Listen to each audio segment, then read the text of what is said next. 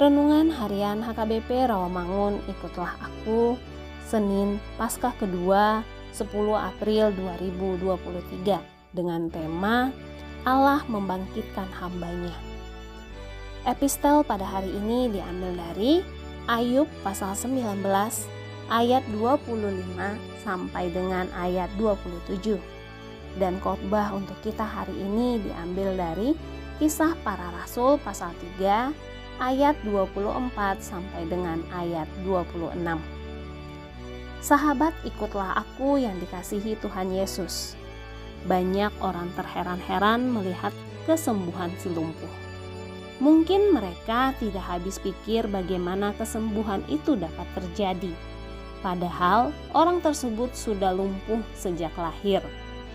Namun, satu hal yang pasti bagi kerumunan orang di Bait Allah adalah Petrus dan Yohanes yang menyembuhkan orang lumpuh tersebut. Tentu saja, kedua rasul tidak bermaksud seperti itu. Mereka sama sekali tidak memiliki andil dalam mujizat penyembuhan itu. Keduanya hanyalah hamba Yesus yang bekerja untuk melanjutkan misi kerajaan Allah di dunia. Kehebohan itu mendorong Petrus membuat pernyataan di Serambi Salomo bahwa Yesus yang telah dibunuh oleh para pemimpin agama dan orang Yahudi namun dibangkitkan Allah Israel dari antara orang mati. Itulah penyembuh yang sesungguhnya. Pernyataan Petrus sangat mengejutkan orang banyak. Bukannya berhenti berbicara, malahan Petrus dengan lantang dan panjang lebar menjelaskan tentang janji dan nubuatan Allah mengenai kedatangan Mesias sebagai juru selamat manusia. Untuk tujuan itulah Yesus harus menderita, bahkan ditolak oleh bangsa sendiri. Petrus menyadari bahwa apa yang dikatakannya belum tentu dapat dipahami dan diterima oleh orang banyak baginya tidak menjadi soal. Namun, yang terpenting adalah bagaimana mereka dapat mengenal Yesus dan karya keselamatannya.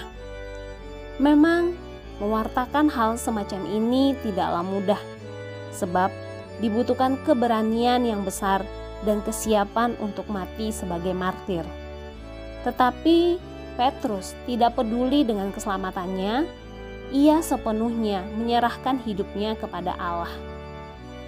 Ia berharap orang yang mendengar khotbahnya menyadari kesalahan dan mengambil tindakan pertobatan. Kita semestinya bersyukur karena Allah dalam Kristus mengasihi kita dan mau mengampuni segala dosa kita. Karena itu, janganlah kita menunda-nunda untuk percaya kepada Yesus Kristus, sebab Allah telah menetapkan bahwa Yesus Kristus adalah satu-satunya jalan keselamatan abadi. Amin. Marilah kita berdoa.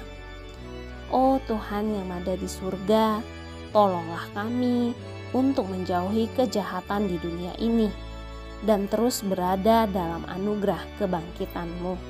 Amin.